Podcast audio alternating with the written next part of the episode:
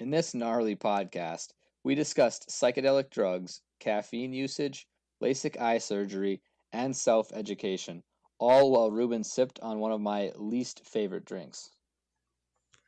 Shameless plug. Make sure to follow our Instagram page. Uh, the at is 321 The Blowing Smoke Show, but I'm sure if you just search The Blowing Smoke Show, you'll probably find it. And wherever you're listening to this right now, whether that's Apple Podcast or on Spotify, make sure to actually hit that follow and that subscribe button so you're always getting updated when we have a new episode. And this episode begins in three, two, one. So Matt, One sec, I gotta take a sip. oh, nice dude. So, Rubin,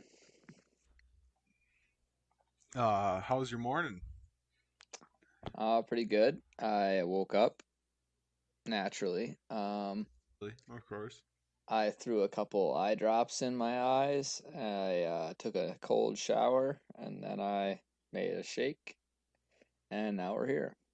Nice. So, of course, the eye drops are because you just had LASIK yesterday, correct? That's right.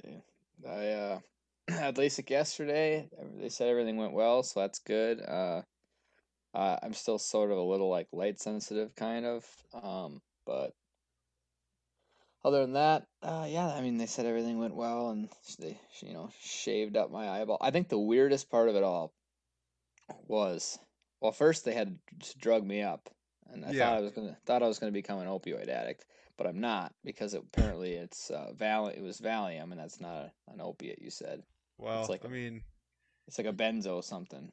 yeah, but benzos are they can be pretty bad. So, Oh, okay. Well, I'll try not to become addicted to that. e- Honestly, I don't know. No, I won't become addicted to that because it wasn't even that cool. It just made me like really tired, kind of, and like I don't really know why. I don't know what the point of that would be. I mean, they didn't want you moving your eyeballs. No, no, I no, I know the point of that. I'm saying like for the addicts. Oh, oh. Like, I well, I mean, there's different benzos like Xanax and stuff.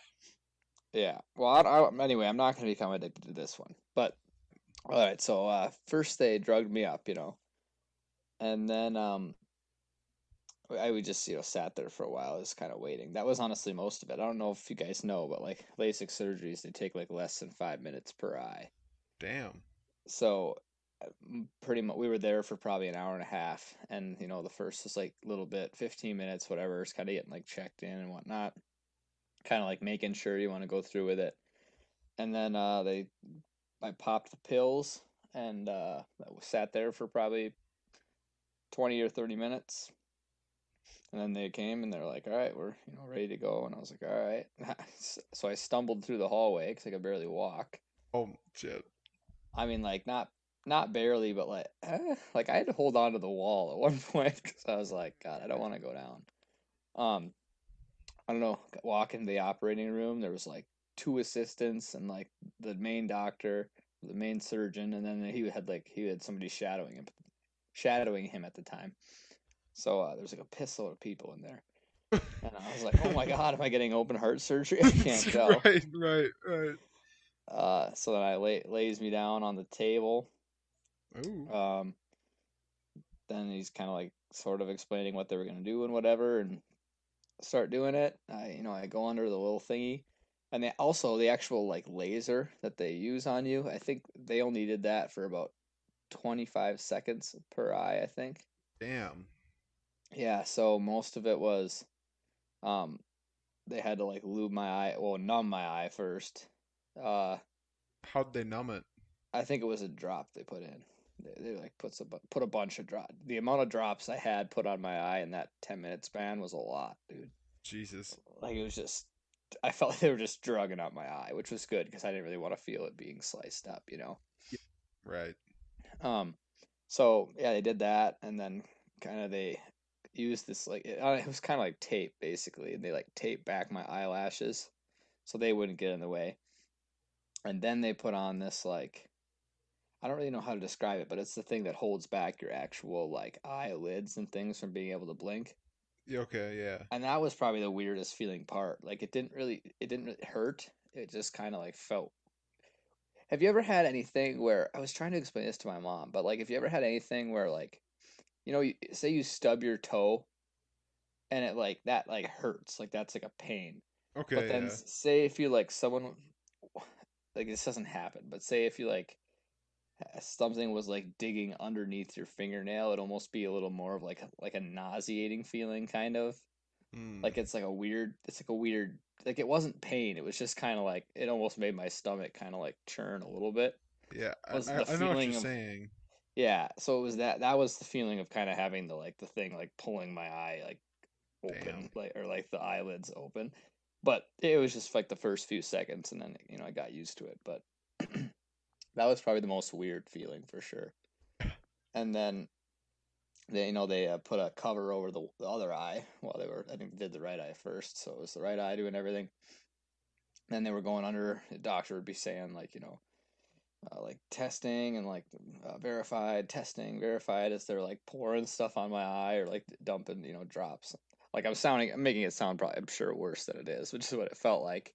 It's like they're just putting drops on stuff like that, Uh, yeah. making sure everything was good. They had like do a little bit of like scraping. I feel like, but like not obviously with like I mean like you're working on an eye, so it's not like you're just using a butter knife, but they're like scraping and I think then lubing things up and then like scraping and kind of lubing, like preparing it, and then it was kind of like, all right, laser's gonna go on, and then they like kind of lock on the laser onto your eye, so it like the goal there the whole time there's like this orange light flashing that you're supposed to be staring at, Hmm. um, but sometimes, like I said, they would put on these drops, and that light would just mm, go into like thirty different places, and I like I felt like I was tripping on LSD. 'cause I was like, I don't know Holy where I, I was like, I don't know where I'm supposed to be looking now, because uh, so I just tried to look forward. They said I did a good job, so it was fine, but I was like trying to look forward. But I think the laser like locks on to like the like centers kind of on your eye, so like even if you do move a little bit, like it kind of moves with it, Oh, okay. so it doesn't you know so it doesn't fuck up the cuts. Yeah. Um, so yeah, so that was on for like I think it was like 25 or maybe it was like 26 seconds or something. It was like a custom PRK. That's the other thing. So there's LASIK and then there's PRK. They're Hmm. actually like two different things. Most people just call it like LASIK. LASIK is where they cut a flap in the side of your eye and like fold it over and then they like do the work from there. And then they fold it back over and whatever and Sure. um where this is more like they just kind of beam it in s- straight on kind of um i'm not honestly like i don't know if i remember all the like different pros and cons but it was kind of like i was a younger person with like pretty healthy eyes so they thought like the prk would be the better one and i'm i didn't really care they, they both the end result for both of them is the same so Right. Yeah. Uh, like you said though, with movie, like when you're trying to stare at that light, that's honestly like what just in my head. That's what scares me the most. Like I feel like I would definitely move my eye. Like I, I would want them to like definitely drug up my eye because oh my God, like imagine if you accidentally like looked off to the side and then it just fucked everything up. I honestly, and I think that's I, so. I'm thinking about this as all this is going on, right? In my head, I'm thinking like, you know, it's it's a good thing I'm on the Valium, which is obviously the point, right? Because it kind of just makes you more relaxed, like Oh chill, right, slows your movements, stuff like that. Because my my heart rate, you know, started to increase a little bit because I'm just kind of like holy, holy, holy, like I can't move my eye, you know what I mean? Or like I don't want to screw anything up here. So like it was almost starting to like stress you out a little bit, but then the Valium obviously helps with keeping you calm. That's good for sure. But I was thinking about it afterward, and I was like, you know, if I wasn't on that, like, God, I would have been like, I feel like I'd have been like freaking out, kind of almost. But uh, yeah. So they did did the laser thing, and like I said, I think it kind of tracks. So like little movements and stuff, it'll like stay locked on. And then uh, then they then it was done, and they peeled the, you know, they took the thing off that was holding my eyelid. Then they peeled off the frickin' eyelash thing. That kind of you know, hurt. It just felt like tape was peeling off your eyelashes, but it, that was probably the worst pain I ever felt the whole time, and it wasn't even bad. Then they, you know, did the other eye, and that one, honestly, like each eye probably took a total of about four minutes, I would say. And then other than that, it was just kind of like the little bit of prep they were doing. I was probably in the room for like 15 minutes total. Damn. That's That's a pretty serious uh like surgery though. Uh, What exactly made you decide that you wanted to do it?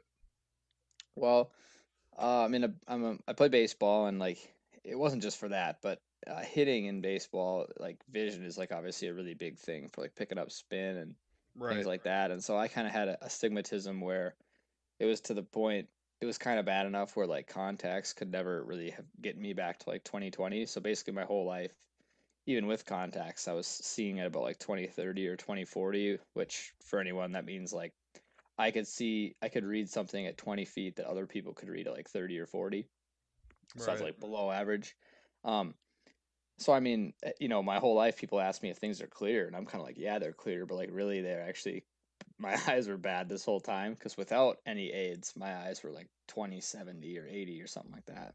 And Um, that's so I dog mean, shit. Oh yeah, it's bad. And what what made me really think about it too was like I, I would go into the DMV vision test, and I could like barely pass the DMV vision test because I think you need 2040 for that Oh man. with with my contacts in. And so I was like, you know, this is something that not even just for baseball, this is something just kind of for life. I'm like plus now I don't have to, you know, let a little bit of time of it's kind of an annoyance of like putting contacts in every morning, taking them out, right? You can't you don't want to fall asleep in them because then you get really dry eyes like um so there was there was a lot of factors that went into it and just also with just how far this that surgery has come like it's Yeah. your your odds of really having anything go wrong are like pretty low very very low actually so Right. So, oh i, I did want to add one thing okay. the the weirdest part of the surgery was that i could like smell the like Oh, carbon shit. burn off or whatever you call it of my eye when the laser was on i that for that 25 seconds i could like five seconds in i could like start to smell like and i was like holy shit that's like my eye like burning off kind of Fuck, dude. yeah it was weird but Weird, weird smell. I imagine smelling your own eyeball burning. basically i i basically was like this is kind of the smell of like cooked human probably Oh like shit, it was kind of weird to think about but man. i've never smelled cooked human for the record that's just what i imagined it was Hey, no judgment. Wait, no. this is a Um, not this is a non-cannibalism con- uh, podcast that's right. That's right. Um, is your vision a lot better now, or does it take a few days to kind of get into effect? yeah so that's the other thing um with regular lasik surgery they say it's better like right away but then you always will have that it's like uh, very very rare but like that freak chance of like having if you were to get your eye bumped a certain way that flap could kind of come undone Oh, and, and then you'd have to go in and fix it.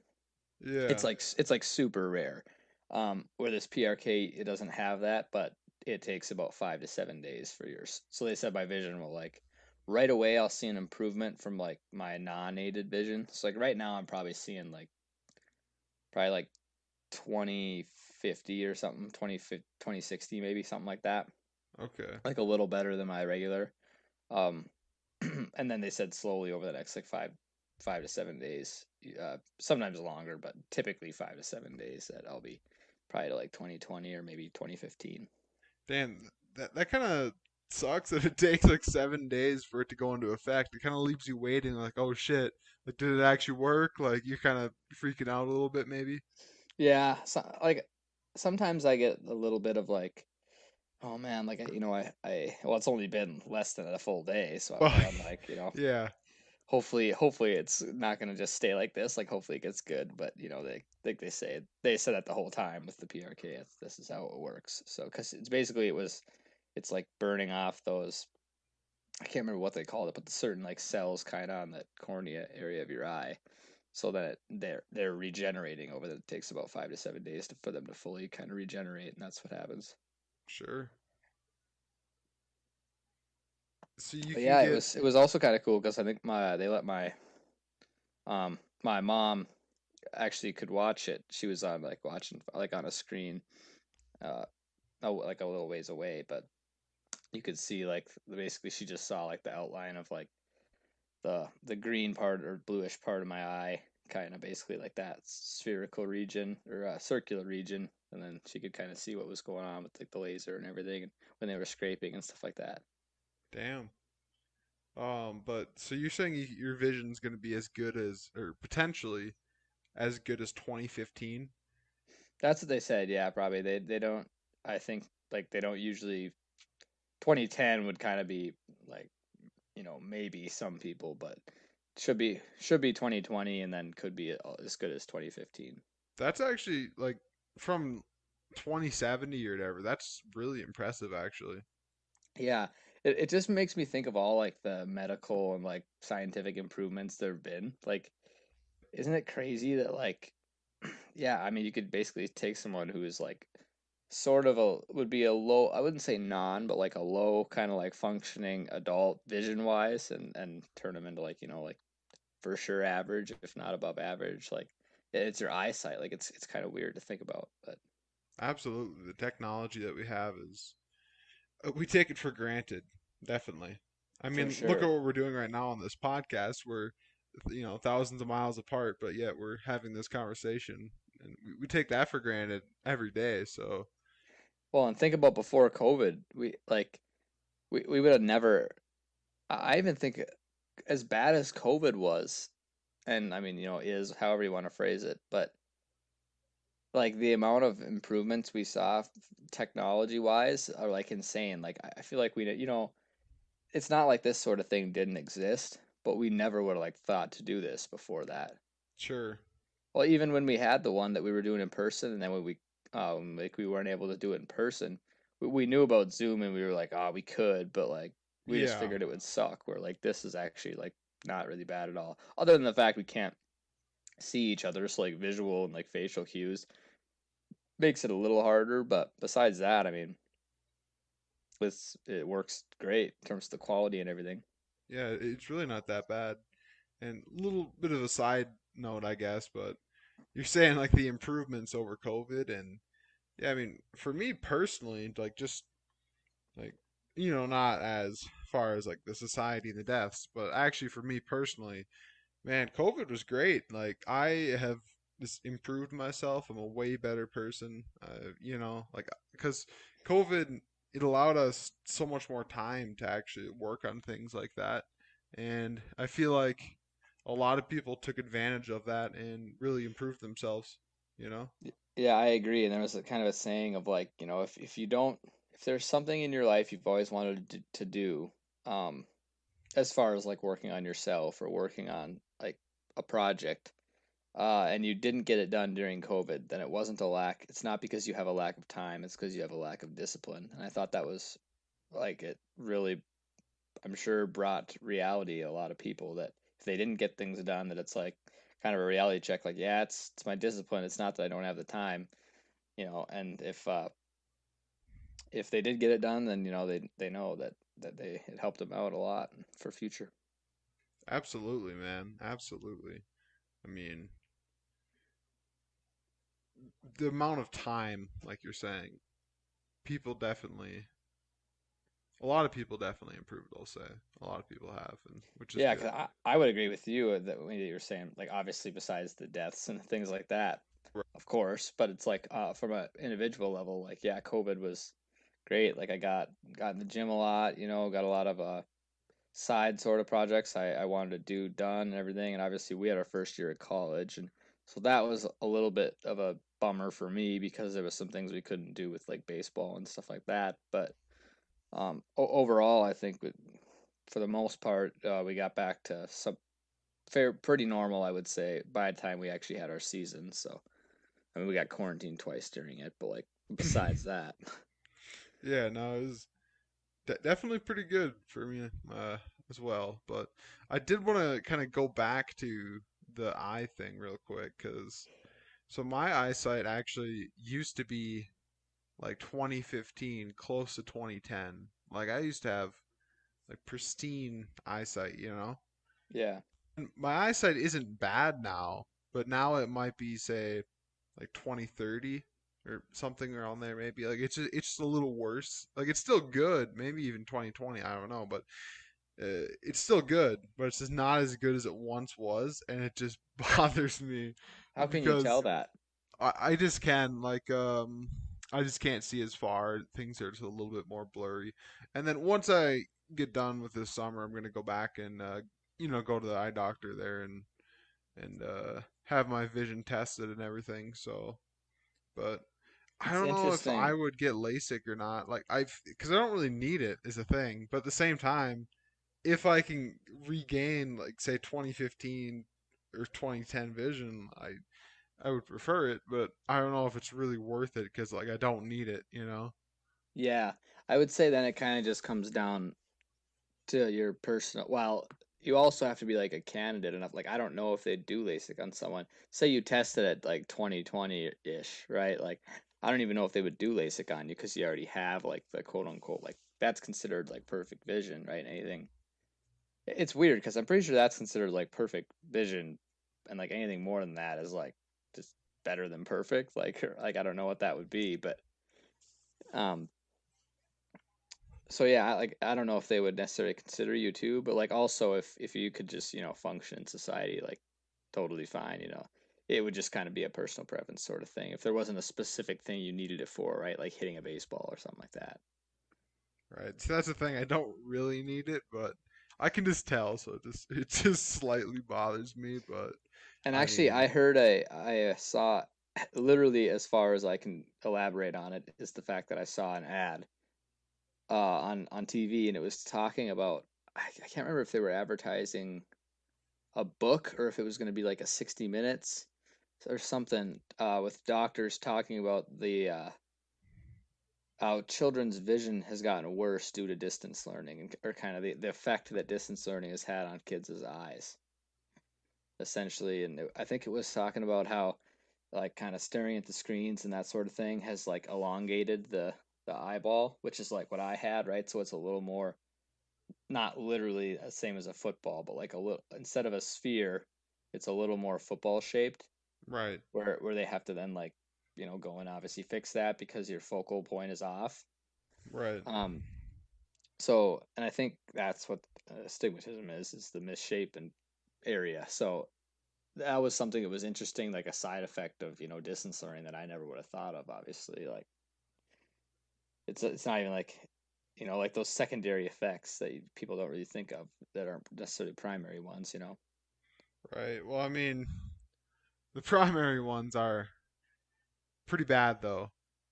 As as far as kids need socialization, and you can't take that away from them. It's it's just a disservice what we're doing to the younger generation by forcing them to be away from their peers. They need to socialize. Like it's it's so sad, especially for just that younger population. Like they need that to to grow and develop as people. Like you cannot take socialization away from kids. It's it's not right.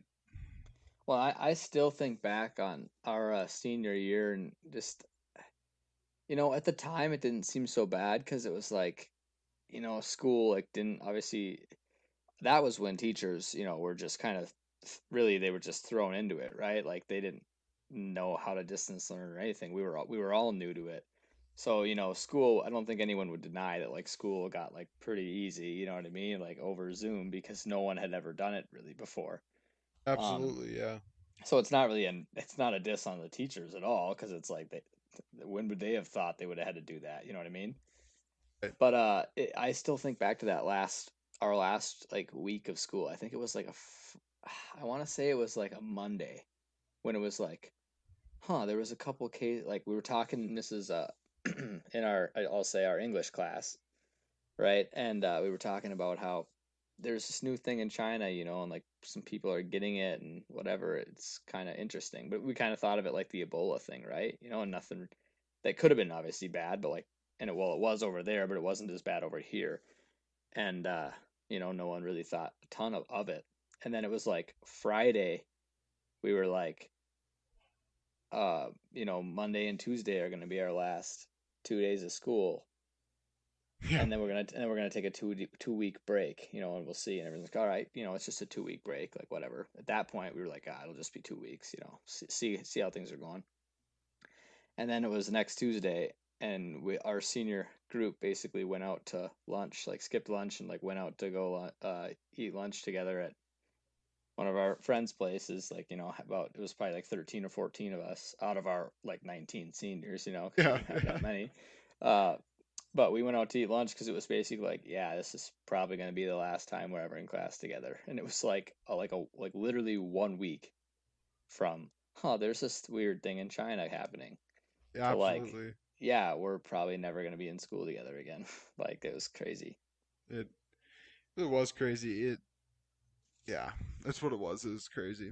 It's it's sad too, kind of, like, because I was like, wow, like this, you know, I remember when we were at his place, like eating pizza and drinking pop, and it was like, wow, this is literally probably gonna be it. Like it was only officially still two weeks, but we all knew kind of that it was gonna be more than that. Yeah, definitely some weird times. Cra- Crazy, man, I tell you. But it seems to me that uh, we are going back to normal at least. Um, I don't know about back home, but on Montana where I am in rural Montana, I I haven't really seen somebody wear a mask in weeks. So, I um, just saw someone driving a van around with a mask on while they were driving. you gotta love when they're driving by themselves in an enclosed vehicle and they still wear the mask. Like, come, come on, man.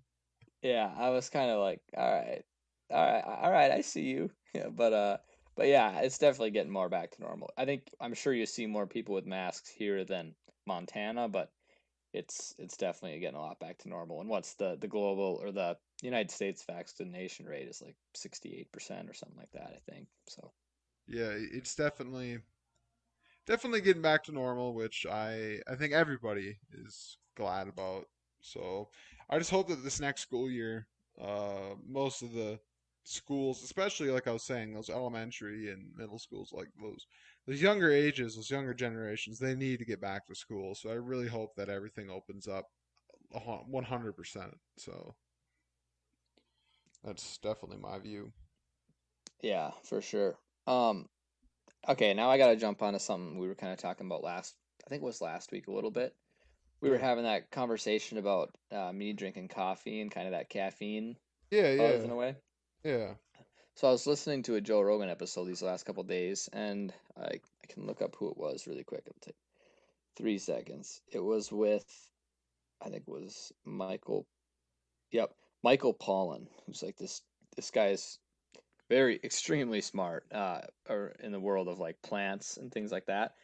And um, him and him and Joe were going back and forth and talking about how ho- how to properly kind of use caffeine because basically he was comparing the effects of caffeine to like the effects of like different uh, psychedelics and stuff like that and Uh, other drugs like obviously caffeine doesn't necessarily give you those psychedelic whatever like shrooms like the effects like that exactly But it, but it's kind of a they were talking about effect, yeah. yeah but they were talking about how it's it's more than people kind of think Oh, and right. basically it was like how to how to use it properly right? Because if you just if you just drink a cup of coffee every morning you're eventually the the effects are kind of going to wear off on you. And uh, this Pollan was telling the story of how he took three three months off in kind of like a bet. He took three months off of drinking coffee.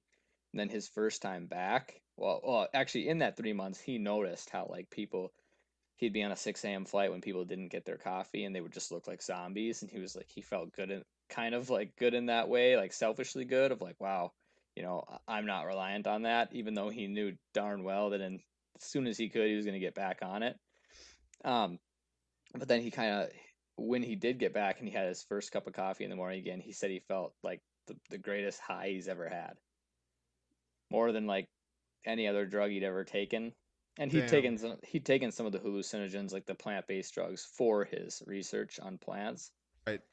Um so yeah he he said it was like the, the best one he'd had after three months off but then now he does it just just on saturdays.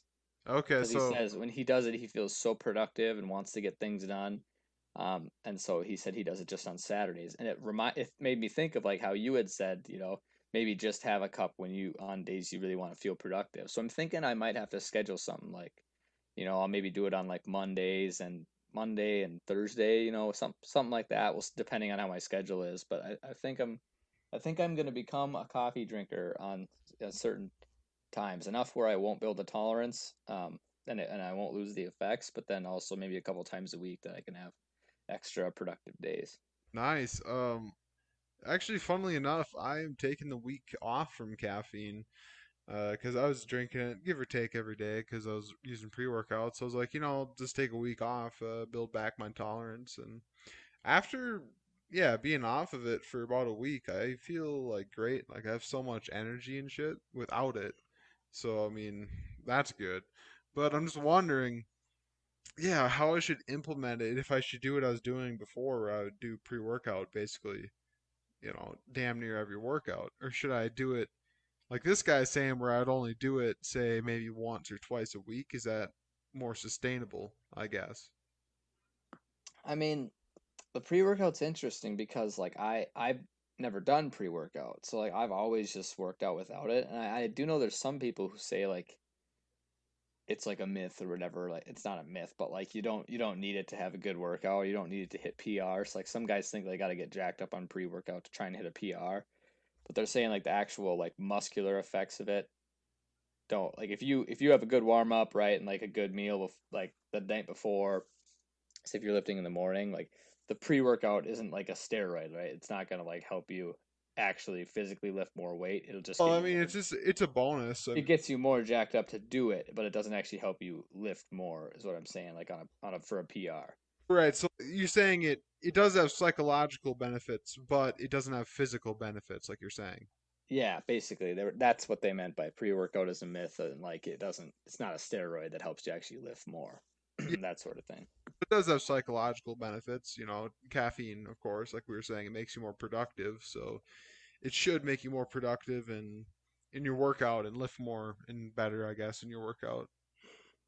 So, Yeah, and I can understand that. So, and I think it's it's difficult for me to say for you because I'm looking at it more of like a cup of coffee versus pre-workout.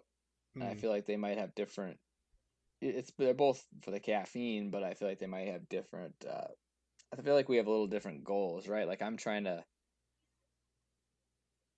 you might be trying to get that lot of caffeine for that pre-work and that pre-workout for that workout, right? Where I'm kind of trying a cup of coffee every once in a while to have that a productive like full kind of day. He said like if you have less, it can kind of help you expand it out more for the day, where like more caffeine will be like a, a greater high for a shorter period of time, and like less is a lesser high for a little longer period of time. You get what I'm saying? Yeah, absolutely. And I mean, I, I do the same thing as well. Like I oftentimes when I study or uh, read, well, mainly more studying, I guess, but I'll uh, go into a coffee shop and just get a coffee and uh, or just make my own coffee on my French press, right? For that same reason. Maybe some tea because tea does have caffeine. Kind of that that same thing thing where it makes you more about was productive. he talked about green tea as well. That that's what it was. Green tea is less caffeine, and that helps him get a little more, a lesser high, but a little more. Uh, it lasts pretty much throughout the entire day. The other thing I was going to ask you, in your experience, how long does it take for that caffeine, you know, hit to to to um kick in?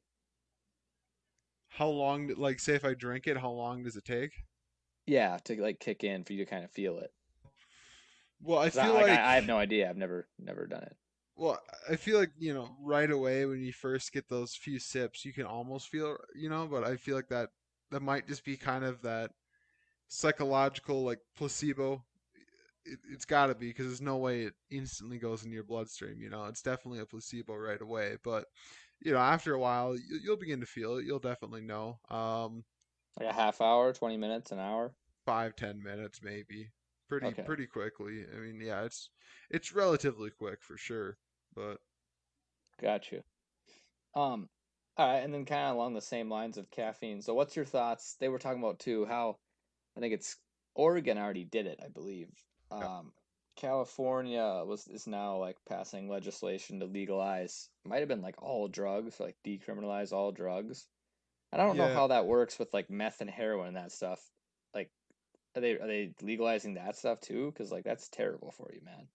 Well, yeah, so in Oregon, they decriminalized basically all drugs. So it's not necessarily like legal, like you're not going to be able to go and like legally obtain it. But if you get caught with it, say you got caught with uh, a smaller amount of meth, you would only get a I believe it's a maybe like a hundred dollar fine or something, and then you have the.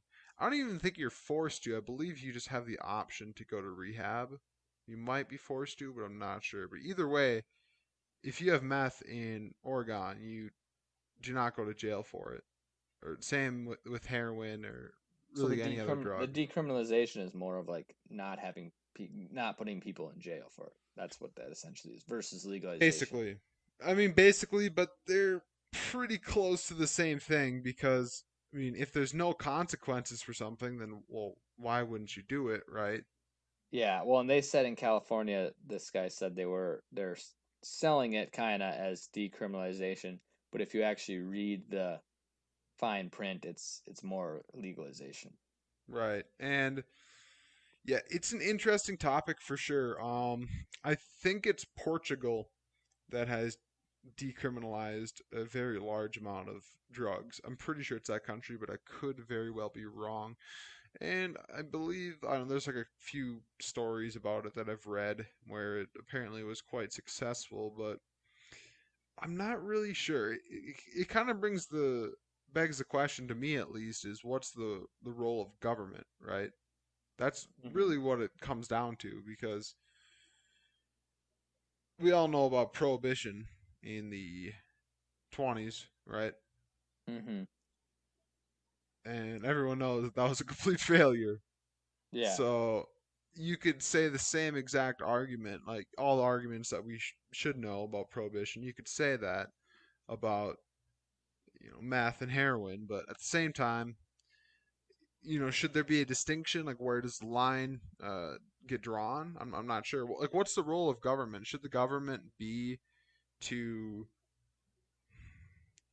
should the government have like a that ethic, I guess, to say like you know alcohol is bad, meth is bad, even you know say pornography is it bad, so we can ban it, or is that not the role of government in the first place? Um, That's really what it comes down to. It's it's at le- at least in my head, it kind of goes down to that big versus small government debate almost, but it's a lot more complicated because this But issue's murder been is going murder on. is bad. You know, like government has, you know, you Well, you can't th- just murder no, th- that's different though because the thing about like murder or robbery or rape or anything like that is it is one person doing harm to another person like Directly. speci- yeah directly and the thing about say you know alcohol is well i could enjoy a glass of whiskey uh, in peace in my own home but there is the argument that the introduction of alcohol into a society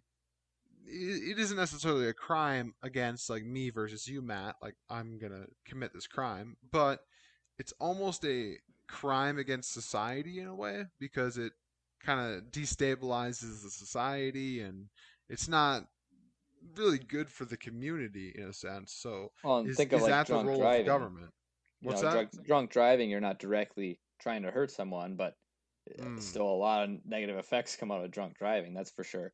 So I think it's it's interesting though, but I can't ever see a time where it's like you know there there's a a drug co-op up in Colorado and they're selling like crack and heroin. Like I don't see it. That'll never be a case, will it? Like I, I don't know. Like I'm not i'm not what are you asking i'm not really sure like they're never gonna be selling like you can sell marijuana, right? And, and Oh, you're saying like a they're working on like they're work yeah they're working on like psychedelics and you know making that those things legalized more than natural ones. But like like heroin and meth like th- that that'll never be a case for those, will it? Because I mean those are from what I've heard those are terrible. Right. Well, you're saying you could never see them like actually legalizing it where people Like, can just buy it. Yeah, I you know, I don't I don't think they should. I sure fucking hope not. Um, but it's really hard to say cuz 30 years ago it was inconceivable that marijuana would have been sold out of a dispensary, you know. Well, Yeah, but I think there's always been I agree with you there and I and I agree in the fact that like you know I hope not, but it's like who knows? But also I feel like they've always known deep down, like I feel like there's always there's agendas everywhere with like pharmaceutical companies and stuff like that, where I feel like they've always known that marijuana is not as bad as they ever always had always advertised it to be, and like Right. told civilians that it was. Um, and I think that's what Rogan and, and this Pollan were kind of trying to iterate with the psychedelics, especially too, is that like um, they've had psychedelics like shrooms and things like that have had their place in many cultures, whether it was like uh, indigenous people uh, around the world, stuff like that, that because they're natural like marijuana, that they they do have a place in like within these cultures, rituals and things like that.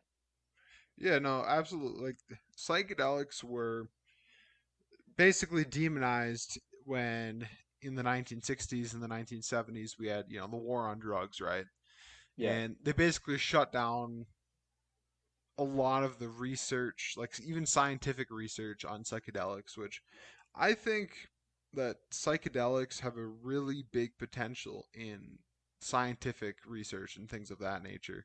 Like I, I know there's been studies that show that they can use psilocybin mushrooms to help uh, cure people of addictions. Like they've actually used psilocybin to help people quit smoking cigarettes, for example. Yep.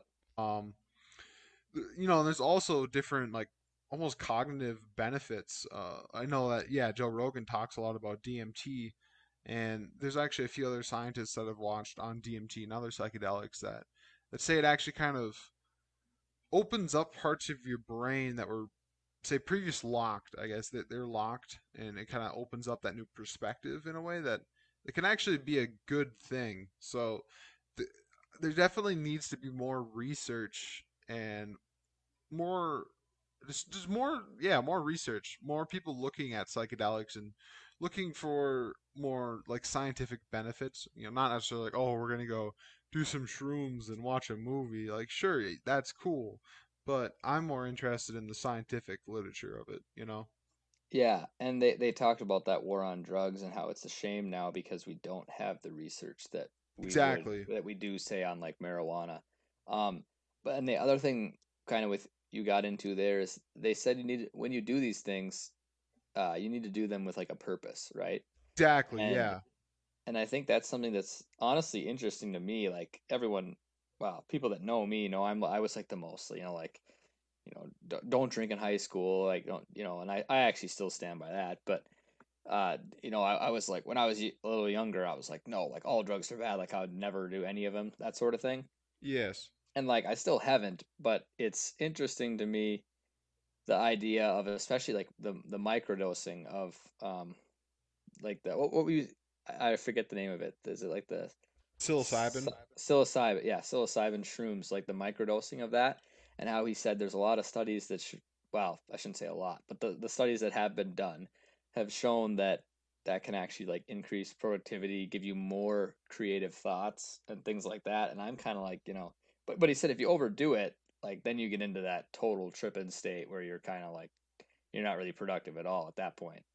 Yeah you have, 100% you have creative thoughts, but but the productivity is lost. Where I'm thinking like you know that if the like the microdosing idea, it, it's an interesting idea to me. I'll, I'll put it that way to say to say the least. It's it's interesting and intriguing for sure. No, i- it's definitely interesting, and I'm not the most um, read up on this topic, but I definitely want to study it more. Uh, it, it- yeah, the microdosing is really interesting, but like you said, it can be overdone. Like I, I know of certain people who used uh, mushrooms and acid uh, recreationally, and there's a point where you can use it so much that, well, you basically fry your brain. You turn that thing into mush. It's it, it's not good. So that's what we're saying when we should probably do these things with a purpose and kind of study the the science and try to really get the benefits out of this and not yeah not turn our brains into mush. But yeah like a lot, a lot of interesting people uh talk about microdosing and using yeah DMT and stuff like that. And I don't know I me personally I would definitely experiment with it. Not at this current moment, but I know like like sometime in my life I would definitely experiment with uh, psychedelics in a controlled state more to Yeah, I guess enhance my uh, cognition, enhance my say creativity and stuff like that. Like it, it can kind of almost change personality traits and make people more open in a way. So it's it's yeah, it's it's really interesting, and I feel like there should definitely be more research on it for sure. And some of the ways they talked about doing it was uh, there was a couple different theories. One was you doing it once once every three days with the Okay. microdose because they say you can kind of actually get the effects a couple days afterward too. And by doing it once every three days, you're less likely to build a tolerance. But you Right. can still because it's kind of like a set pattern. Where the other the other option was doing it, I think it was three days in a row and then taking a four day break, or maybe it was four days in a row with a three three day break, something like that. Sure. Um, but basically having a schedule something like that so it's not just yeah you're not just tripping every day it's not that's not the point Right, right. Well, yeah, the point isn't to, you know, trip out and lose your grasp on reality. It's to enhance your reality, not to lose it. hmm and the thing too Rogan talks about a, a fair amount in, in different episodes not just this one but is how like he i think he sort of thinks that like it can almost be a gateway to like a different like dimension i don't know how to say Yeah, dimension no, but yeah, like a I have different like something to say about reality because there's a lot of people he's said that I'll let you go in a second here. There's a lot of people he's said that have like the same they'll they'll hear like see like the same thing or like very you know very similar like variations of the same thing and how he thinks uh, for sure like that's I'm probably butchering what he thinks but that's very interesting to say the least and like how that works like people never think about that you know in like in that way No, absolutely. I, I was like, I don't have firsthand experience, but I was listening to podcast. I believe it was on the Lex Fridman podcast with Sam Harris, I believe, um, a couple days ago, and they're talking about this. And there's a difference between DMT, which what is what you're describing, and other psychedelics like um, mushrooms or acid, LSD. So the thing with the mushrooms and the acid and that most of the psychedelics is what they do is they change your they they almost change your mind. Like they change your mind in that it changes your perceptions of your surroundings right? So the difference with DMT is is instead of changing your state of mind you almost remain in the same state of mind but it almost seems as if you travel into a different say dimension or world. So yeah, there's a difference there. DMT is kind of a special one. So like yeah, if you do some psilocybin or some acid, you'd be more likely to, you know, see. Uh, the classic is like, oh, they'll look down on the carpet and they'll look at the wall, and like the carpet will be like the same pattern on the wall or something, right? Like they'll see their own mind will be changed in a way that like changes their kind of perceptions, but their internal like mind it's changed. But the thing with the DMT is, yeah, it's you stay the same, but you travel into a different dimension. A lot of people say, and the interesting thing about that, like you're saying, is a lot of people describe similar experiences. A lot of people describe seeing like the same like elves and the same yeah that's what it was like God, what did he say? Was it like metal elves or something? Yeah, stone elves something like that? And a lot of them describe the same things. And these are people across the globe that are describing the same exact experiences so it's a very interesting uh, and that's phenomenon that DMT you said right Yeah, that's DMT or uh, ayahuasca too, which is in South America. They actually uh, they make like the they actually have the plants they combined in South America to make like this kind of natural form of DMT. That's how it originated in those South American tribes. But I think you can also get synthetic DMT, but um, they're essentially the same drug, active drug, DMT. Yeah. I've heard those tribes aren't as big on the synthetic though. They they prefer the natural. Absolutely, they prefer the natural. And one crazy thing about the natural is these tribes. So th- they combine like these two plants in a boiling pot or something like that, right? The insane part about it is these are ancient tribes, but yet the plants that they combine originate from parts of South America that are thousands of miles apart. How the hell did these ancient tribes know to get these these random plants, these two random plants that are a thousand uh, miles apart, and then combine them to make this psychedelic that would make them I think it's pretty. I think it's pretty obvious what the answer is. it's, it's it's just crazy to think about. You know, there's so much that we don't know. It's clearly the aliens, man. They obviously gave us a uh, DMT so we could travel and to the dimension that they're in and see their world and their life. It's clearly aliens. There there is a lot of talk about the South American or even the ancient like Sumerians and stuff. Like some of their um I forget the word for them, but you know, like they carve things into rocks. They look just like UFOs and things of that nature. So it's it's really crazy. And how about all this this stuff nowadays? I really haven't uh, actually done any real research on it, but isn't there a lot of stuff coming out with UFOs and uh, like the United States government is coming out with this information? Have you uh, read? Well, it was it was right before um, you know when, when before Trump left office, he signed he snuck into one of the COVID bills. It was that they had to release what they knew kind of on on a UFO, but they're not calling them UFOs anymore. They got a what? new. It's it's not unidentified flying object. It's uh aerial aerial phenomenon. U, UAP, unidentified aerial phenomenon. I think is what it is. Oh. Um, that's the official term for it now. But uh, so they released a bunch of that stuff, and, and yeah, there's a there's a I think it's I gotta quote Rogan on this, or uh, it's is it General or Commander David Fravor? Fravor? Yeah, yeah, yeah, yeah. I watched that episode. Yeah, is that that's the one where it was like something it was like eighty thousand feet above sea level with no heat signature at all and yep. uh, no no visible propulsion system and all of a sudden like wham it was at the at, at zero feet above sea level. It was just like immediate almost like they were they were bending gravity in a way is what they thought because like they had no heat signature and that sort of thing. And he actually had uh, neil degrasse tyson on recently.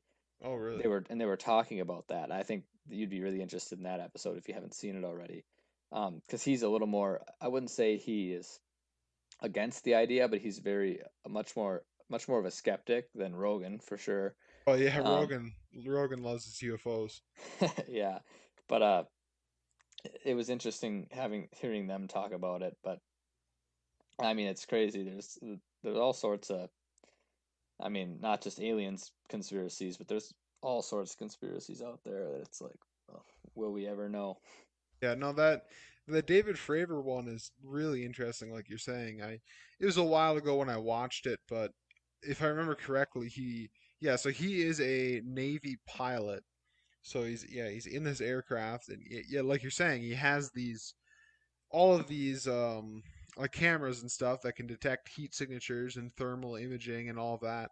And they notice this tic tac kind of shape this this little shape floating there looks like a tic tac and yeah it has no heat signature and it's just sitting there and then all like almost in an instant it instantly accelerates down to sea level and then stops instantly. And that that defies almost all physics that we know of because think of an airplane right? Like to stop you have to you know you have to slow down and stop right? Like you can't just instantly stop and instantly go. Like nothing yeah, like that defies. No. physics that defies physics. Like the only way you'd see that is maybe in a video game where it just like something is just going and then boom stops. Like that doesn't exist. And the thing I think about that is I don't know if that could even be manned by humans or maybe like a biological organism. Like it might be a drone or something, but that's like, what like think Roland about it. Thinks. Yeah, if it stops instantly, like wouldn't whatever is in there die because like we can't that's it's so much g that's on yeah it's unlimited g forces like we can't handle that unless they ha- somehow have a like anti-gravity proportion proportional uh, whatever uh, system in the UFO that that makes it so they don't get affected by those g forces. That could be a possibility where they have their own field of gravity within the craft, so they're not affected by the outside. But I I don't know. It's it's crazy. You know the I part about that, the part about that whole thing that I thought was the creepiest by far. What was he talked about how they when when they're doing drills like that or they see unidentified aerial phenomenon like that, they have like I can't remember exactly the the term, the military term, but it's like a scramble point that they're yes. gonna go to. Yeah, yeah, you, yeah. They're gonna go back and like kind of regroup. They're gonna at, regroup at, at the point. scramble point. Yeah, they have like a set. destination where they go and regroup when shit hits the fan. And this Tic Tac object, after it went to sea level, went right to that point next. No way, did it actually? Yeah, if you if you go back to the interview, it was that it it it went from where like eighty thousand feet to zero to right where their scramble point was, and they were like, "What the hell?" Like, Oh, it- knew. Yeah, what? Yeah, I, I think that's insane because that's not a, that's not a coincidence, man. Like if it is something like that's not a coincidence. That's And even if it is, even if it isn't aliens and it's some form of like foreign government, that's still scary because like how would they Uh, have that- known? that's even more scary. I'd rather I would it say- be I would say even more, yeah. Chinese. Yeah, fuck. Because like if it's aliens and they're able able to do all that stuff, like if they wanted to wipe us out, man, they they would have wiped us. If they can do that, they would have wiped us out. You know what I mean? oh, absolutely. Eh, But and also while we're on the topic of aliens, this is a viewpoint that, that uh, they they talk about in the Neil deGrasse Tyson episode that I had never thought of and I thought was really cool. Okay. What if aliens have no concept of war? Or like we always think of them taking us over because uh, Tyson was talking about because an entire human history, what have humans done when they when they find someone you know civilizations have done when they find someone new and outsider they take them over? Like that's just like how we're wired right? But he's like what if what if these maybe they're not even carbon based life forms? What if they're you know plant based or or well, ai like silicone based like who knows? But like what if that's not how they are engineered you know what i mean like what if they have no concept of that so like why would we we always assume and we always make aliens in the movies bad right and ai bad even but what if these things have no concept of it because that's just how we're like pre-engineered Right, right. I guess I never really. We always kind of make aliens seem human, like you know, in like folk stories, how we always make the animals act like humans, like they talk like people. Yeah, They we put them it's, it's kind of that yeah i forget the word for that but basically it's that same thing that we do with aliens but you get a good point especially i feel like the easiest to understand at least from my perspective is um is the ai yeah it could be like an ai system that doesn't even have the i guess ability or maybe doesn't even it doesn't even think about war like as an AI system. I I can kind of understand that, but as far as like a plant-based system that wouldn't be carbon, like I I can't even imagine what that would be. So I, I can't comment on that. But uh, that's a really interesting thought. Actually, that's that's great. Were you thinking of like personification? Yeah, yeah, yeah. That's what we do. And actually, it says anthropomorphism. It's a form is the is the correct term because it's a form of personification. But Okay, but yeah, but personification was the word I was thinking of, the, the more basic one. absolutely. Um, that's what we do with aliens for sure, and we never really think about them because think they're they could be from a different galaxy, like a different universe. Like they're different. They're completely different from us potentially.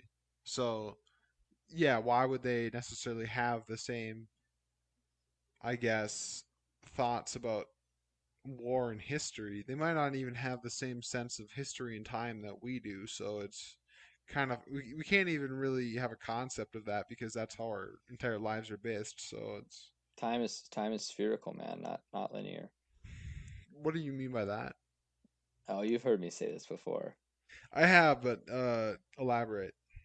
So basically, I have this theory that has absolutely no scientific backing at all. It's just an idea that's like, oh, it'd be really cool for me to think this way, and then it ends up actually being right, and I would look smart. Um, so I'd like to just say that as the background. But I've always had this idea that like, what if what if time? We all think of time as like linear, right? But like, what if time is actually an, an outward expanding sphere? And that there it could go one of two ways. Either yeah, it's hard to explain, especially without visual aid. But say, what you know the you know the multiverse theory. uh a little bit. Like I I've I know a basic understanding of it. Basically, like every decision you make splits into a like if I want to have a cup of coffee and I do or don't, it's like that'll split into a multiverse. One in which I did and one in which I didn't. Yeah, so then there's but now just times of that by yeah times that by literally unlimited so sphere like what's the one shape where we always think of unlimited right it's like a circle right like a sphere like there's limits to everything else but if you have this uh, a, a small sphere that's literally you have to think of it as having individual points, but really it's like unlimited amount of points Okay. and outwardly expanding, and each one is like a split off of the multiverse. So it, that's that's the one idea, and like Oh, I time time is still sort of time is still sort of linear in that one because it, it's moving kind of outward, and say we're just in one of them. Right. But the other idea is maybe that like every person is in a different one because they're all making their their own like basically the two theories is does each person have their own outwardly expanding sphere sphere in which they're on just the one branch that they continually choose with all their decisions and all the other ones are like different versions of themselves Yeah. Like or is there one for like all of like humanity or like all of the universe and that like aliens are on this one you know and like three degrees over we're on one like that that sort of idea where it's one for everyone right. and in that case it'd be a little more of like time is is really expanding because if you say like you think of like a sphere getting bigger and bigger if, if you have a line going from left to right right if you want to go from the beginning say the year I mean, we'll just say the year zero, right? We're at 2020. You have to go back on that line. But if time were an outwardly expanding sphere in this in this thought, and once again, I have literally no scientific basis for this. This is just me like We're blowing night. smoke. Uh, yeah, this is just me like late night thoughts one night thinking, right? Yeah. If time were an outwardly expanding sphere, and they talk about these wormholes like these time travels, well, say say us and aliens are three degrees off on a on a circle, right? Or on on a sphere, but like three uh, degrees. You wouldn't have to go all the way back to the origin on the human line, and then all the way out to where the aliens are at, like a V, basically. No, you could just go right you would just cut right across, and that's kind of the concept of like these these different like these uh maybe even drugs that like bring you to a new dimension or like wormholes, that sort of thing and that's literally the I just thought about that one night after we watched. Remember when we watched that one movie in like sixth grade, and everyone had no idea what to think of it. It was like a brain trip, but you and me were like talking for like two hours about what that might have meant. I don't remember the movie, but I remember us talking about it. It, we were we were in the band and choir area talking about it for like three hours, and I can't remember the movie either. The, the whole concept was that time moved in a circle, but Yeah. basically this is like uh, Uh, my idea is like time moves in a you know outwardly expanding sphere that will just forever be, and there's just infinite uh, Yeah. data points, but No, I, I totally see what you're saying now. I mean, a a sphere, not a circle, though. yeah, yeah, yeah. No, this movie was saying time moved in a circle. My idea is a sphere. Yeah, Okay, fair enough. Yeah, no, it's that's a pretty legitimate theory. But when you talk about does each individual person have their own, or is like a whole humanity have one? Right, the difference. That Yeah. kind of it's a little bit of a different topic, but it reminded me of, I guess, the thought that I've had before, where I think it's kind of a fucked up thought to have, right? But at, least from my perspective, I can assume that I am a conscious being, right? That I am myself, right? Like that's what it seems like from my perspective. Mhm. But how do I necessarily know that everybody else and everything around me is like that? Like like how do I like obviously I assume that like, you know, like you have to. But it's just an interesting thought to have like am I really the only conscious being? There's no way of knowing, really. I mean, Okay, well, it's not like I can be in your head.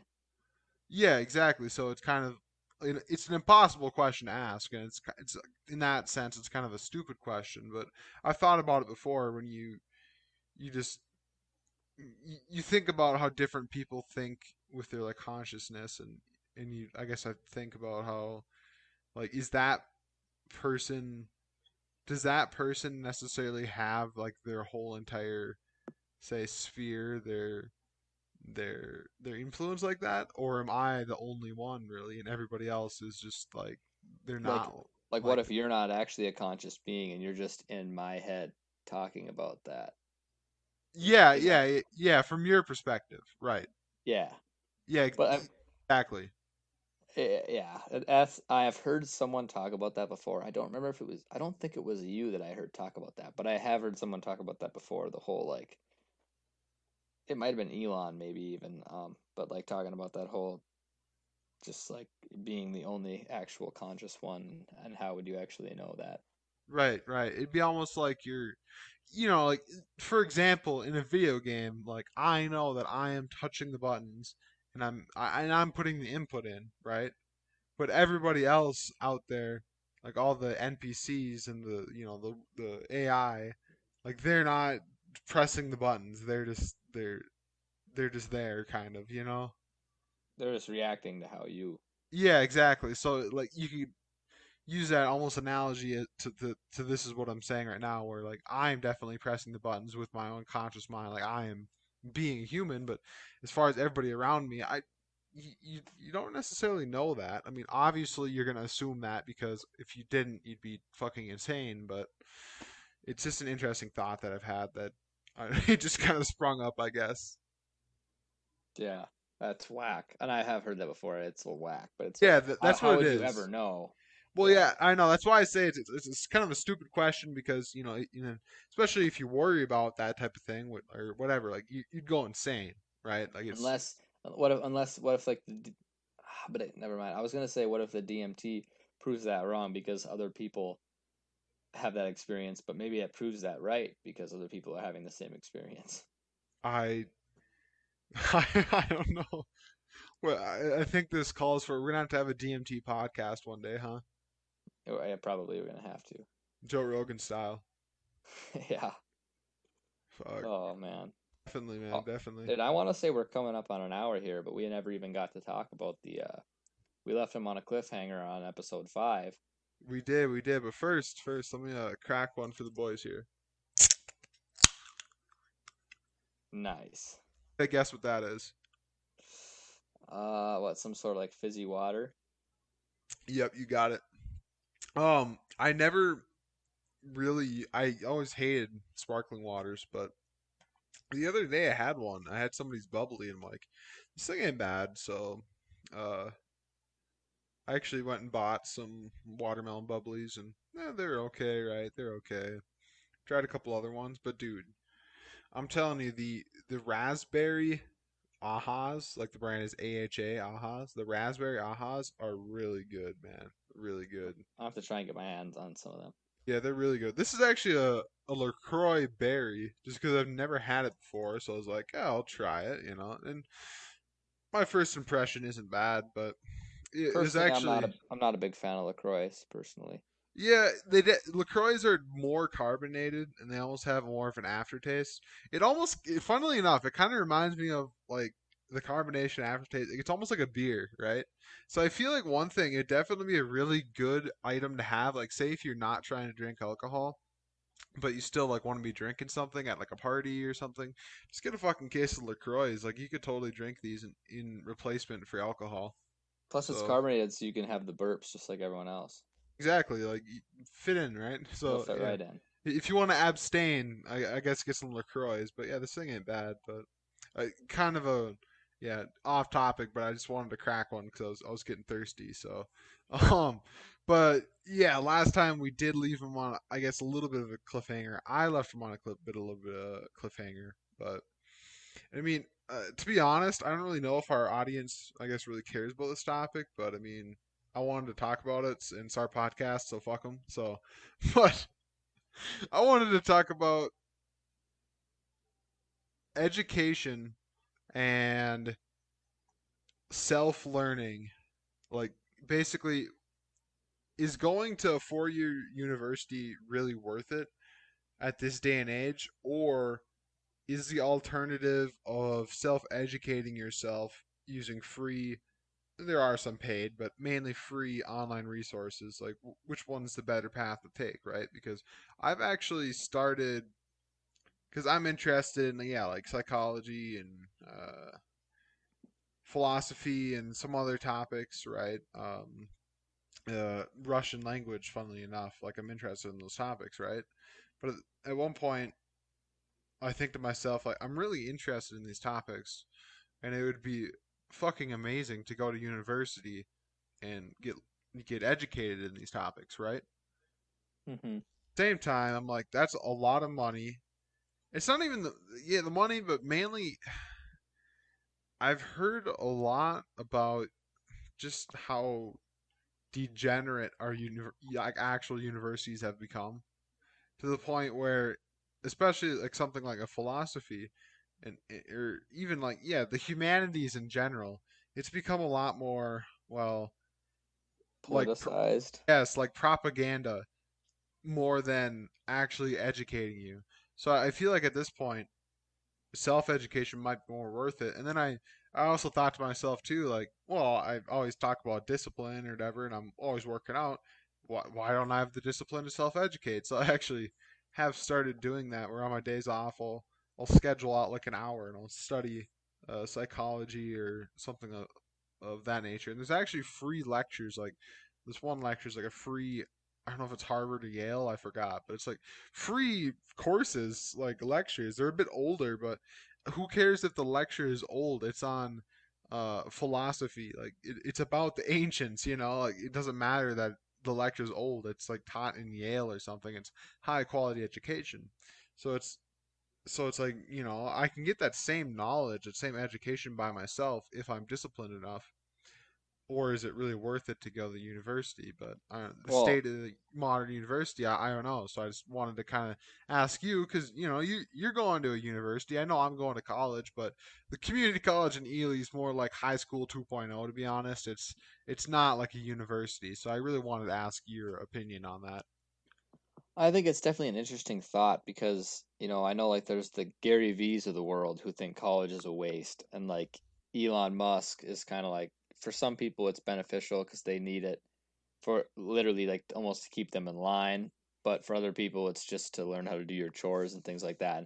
I think it all comes down to like hard work and honestly mainly discipline because like we talk about discipline so much, and it's not like I am the most disciplined person on the planet by any means, but if I really think if you put in hard work and have discipline, like you can honestly do pretty much anything, right? Like I I actually have thought about the self-learning in terms of like martial arts. Like I've always been interested in like Brazilian jiu-jitsu, but there's no um martial arts spots really really that close to where I'm at.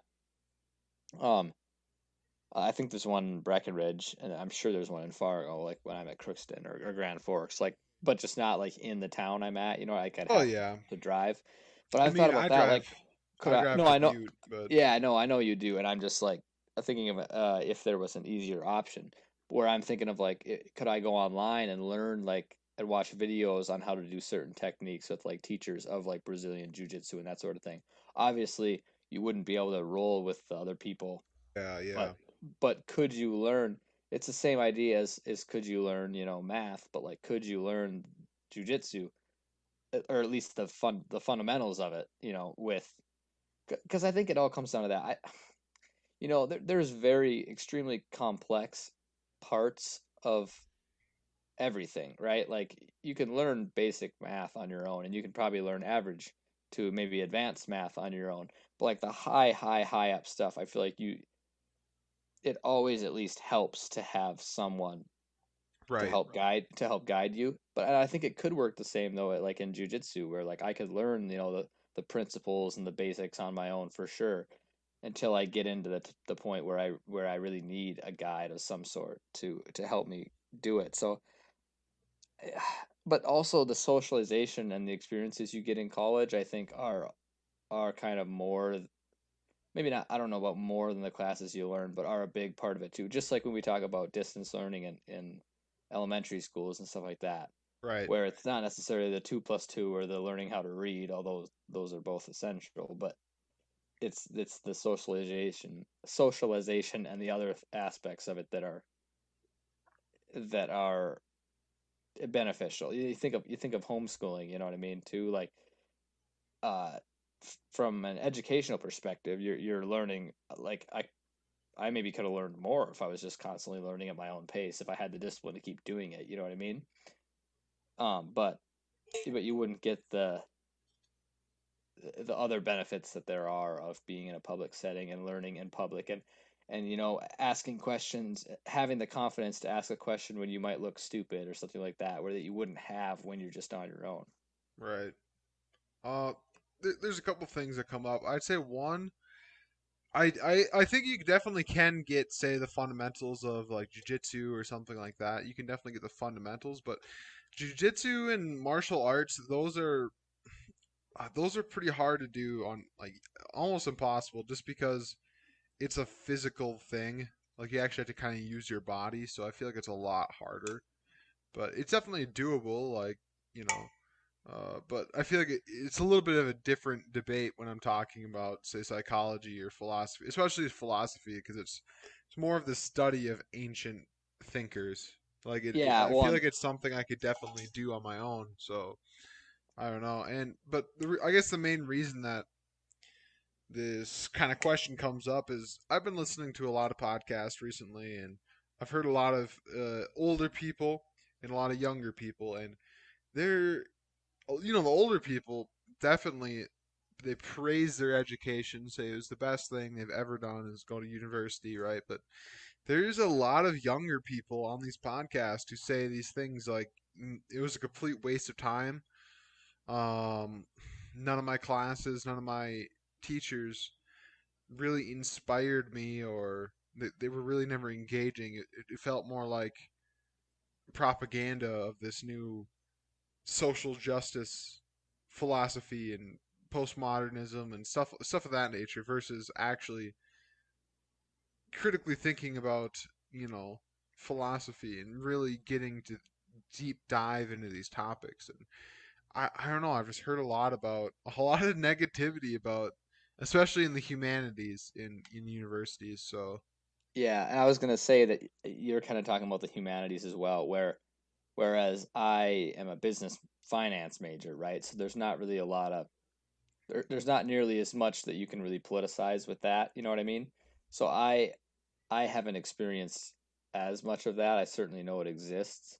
Okay Um, do you um have any and I have had some classes with that, but like my primary, right, like accounting, like how's a teacher really going to politicize accounting? You know what I mean? Or like personal finance, you know, like macro and microeconomics, that sort of those sort of classes where it's like I feel like I'm in a major that's not heavily exposed to that, although I do think there are right certainly situations and majors uh, that are. Right. Well, like, like you're saying, yeah, like business or like any of the STEM fields, it's kind of hard to No, but even but even some even in some sciences there there's Well, that's true. there can be. That is true. But um, do you have any like friends or that in college in any humanities things that uh that you know of that have said anything like uh like what I'm getting at? Um, honestly, a lot of my friends are also business majors. Oh, that that's fair. That's fair. but but uh I, I have had personally, I mean, I've had some classes where like I don't really want to I don't really necessarily s- say the exact class, but I've I've had a class or two where it was definitely like in the syllabus, this is what we were going to be talking about at the beginning of the year, and then like that was like part of what we talked about, but the rest of it was like it felt very propaganda-ish and and politicized um Yeah. quite quite obviously and i think there's a lot of people on campus who also felt that way about those certain classes i'll put it Right. that way Right. Right. And and yeah, that's I've had a lot of thoughts about that, you know, and it's just is going say after Ely is going to a university a good path or if I'm really interested in these topics, should I just self learn and uh, educate myself? I mean, I I have started, you know, past couple weeks doing this kind of self education thing, so I guess ask me about that in a, in a few months and and see how it's going then, of course. But um yeah i i would say it also depends on because obviously everyone has to make a living right? In order to function in society you have to have a wage you have to have a living. So i would say it depends kind of also on how you're going to go about earning that wage or, or making that living because if it's something where if it's something where you don't you know if, if you're obviously going into something where you need a four-year degree then uh, well obviously you're going to need to go to a university right? And i'm not saying that's you i'm just saying like in general. But if it's something where you want to like be your own boss in some sort of category then it comes down to figuring out a what you're going to do, how you're going to do it, but then also how you're going to monetize it in order to make that right. make that living because like you said, every you need to have a living somehow. Absolutely, man. And that's uh that's a hard question. What is your what is your calling? What is your career going to be? And I, am still trying to figure that out myself, man. So. And you got loads of time. Like Gary V would Gary V's quote would say, "You're young as fuck, man." if you're in your 20s, if you're in your 30s, even your 40s, you're young as fuck. That's what he always says. Oh, but I'm just trying to get ahead, about, you know. Like I'm trying yeah. to fucking get my shit figured out. So by the time I'm old or older, I can have my shit figured out and have a really good life. So that that's why I've been really like. It's almost every day I think about what the hell I want to do with my life, and it's a fuck of a question. I can't figure it out. Hey, but I, I gotta I gotta catch you there. I gotta stop you there though just to make sure you don't think too much on I got to do this and this because you were because you gave me a little lecture on the on the podcast, right? Oh and yeah. I underst- and I understood what you were saying, and I needed to I needed to kind of uh, check my check my privilege. No, I needed to just check. I needed to check myself a little bit on what our goals were. Yeah, yeah. So now I'm gonna do the same for you. I get what you're saying, just like you kind of got what I was saying. Yeah. But you also need to not focus necessarily uh, you don't need to focus entirely on the way you said setting yourself up for a good life. Like you can enjoy, i definitely see what you're saying and enjoy the process without focusing on the outcome too in a way. Like i get what you're saying. I'm just gonna i'm just kind of reminding you of that. No and i definitely do think that and that is i guess maybe even on say like the daily or weekly basis it's it's one of my I guess, a little bit of one of my problems in a way. Uh, I tend to schedule a lot and plan a lot and, and think a lot. And sometimes I do forget to, yeah, enjoy the present moment. But I definitely become a lot better at that recently. Like, I, I'm definitely good at. Oh yeah, you're an animal, man, and that's why you're not bad at it by any means. But I'll, i just had to just just a no, I, I, absolutely. It's kind of that dichotomy that you know, I, I that balance it, it's yeah. it's hard to get that balance right. But I mean, fu- it's just such a fuck of a question where it's just oh, it, it it's the toughest question I've ever been asked is what what do you want to do right? So it's it's a hard one. it's a hard one. And with all this anti-aging science coming out, I mean, who knows if we're gonna live till we're 240? Jesus, wouldn't that be something? Then 40 is gonna seem really young. 40 is fucking old, man. Not to Gary V. To Gary V, 40 is young. Uh, but just think about like I don't know in human history though, like for most of human history, we we're supposed to die when we're forty. But nowadays, they think uh, some people think our life expectancy for people our age will be like 130. I know it's it's crazy. For 40, it's not even a 30 year life, man. Like I think about it now, like I'm like barely over 10% of my life is over it, it, based on that. But you also got to think too is um you could die tomorrow in a car accident. well, crash. yeah. You also that's why you got to live in the present. Exactly. Yeah. Yeah. That's exactly it. Um. I think that's a good. I think that's a good motto that sums up all of our podcasts. Live in the present, man. Uh, yeah, dude. Our, our podcasts always end up being kind of like philosophical and shit. Uh, one thing I do got to say about that, if anyone's even still listening, um, which I mean, yeah, we should probably wrap it up fairly quick so we don't scare them off. Yeah, we had a few loyal ones though. I, I know, but oh, for sure. But yeah, like we always kind of end up talking a bit like philosophically or a bit deeply and kind of give advice, I guess. Like the last one was the advice about like uh forget about the outcome, right? And my, my only thing there is I got to say is like, dude, I, I don't know shit, okay? I'm yeah. I, I am just having a conversation because I love these topics. I read about these topics and I, I just love discussing it. And I, I mean, me really deep down, I really think that that's amazing advice. But I just want to put that out there that I am no, I'm not an expert, man. Like I, I don't know shit. Yeah, but we, I, I just love these topics. I, I love blowing smoke about these topics too. And I feel like even if it might be somewhat shitty advice or whatever, I mean, it's it's probably better than what what most people are uh, or what a lot of people are putting out there. So at least it's like positivity is what I'm saying, right? Exactly, and we're giving it to you for free, man. And that, that's, that, but yeah, for sure. We, I I don't know anything, and uh, at the end of the day, I, we're just doing this podcast to hopefully help others, right? But like also just to grow to grow our own minds and have these you know stimulating conversations that hopefully are fairly intellectual and just kind of learning learning as we go. Like I, I learned a lot. I learned a lot myself, but then also I learned a lot about how much you already knew kind of on some of the topics that I was curious in. And I think if we if we have some, you know, like like we taught you and me would talk about business or like uh, investing that sort of thing. Like I could I could teach you a lot on that sort of stuff. I, that's what it's all about for me is just learning new things, man. Shit, and uh, like they say, you need to talk to think, right? Like, like talking is a way to think your way through. The things. ultimate form of thinking. Exactly, because you really got to use your words properly. And, and you actually just said earlier, like you were kind of surprised at some of the topics that I know, right? And shit, I'm actually like I was surprised about what I know. Like earlier when we were talking about psychedelics and shit, like a lot of that information that I knew, I've I, I read that like two years ago. I am amazed that I knew that, right? But I wouldn't have known that if we wouldn't have had this conversation. You know, like it's why this is beautiful, right? So it, it's just it's just crazy because like you know like in my current state before we had this podcast, I wasn't thinking about psychedelics, but all of a sudden it sparked my mind, and I just recalled these this information that I read about like two years ago. So it's it, it's amazing in that sense.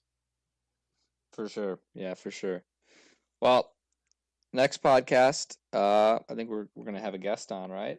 Yeah, so everybody be looking forward. We're actually gonna start getting guests, and hopefully make it a little more interesting and. uh you know have have another voice in here and it'll it'll be better. Hopefully. I'm thinking, yeah, I'm thinking too. We'll maybe get a few more followers on Instagram, and then we can start posting stories for topics, ideas, topic ideas, and stuff like that. And yeah, hopefully we'll just keep growing and having having fun conversations while doing it, man. It's, it's, it's awesome. Yeah, absolutely, man. I feel like there's a it's a good point to end it, man. Just saying, yeah, we we don't know shit. We're just blowing smoke, and uh, uh, I hope you guys enjoyed and look forward uh, to the next episode. It's coming in the next couple days, guys. So just just gotta wait out. You just gotta listen to this one on repeat before you before you get that one. No, I'm kidding. But yeah, everyone have a good rest of your day for sure. Stay hydrated.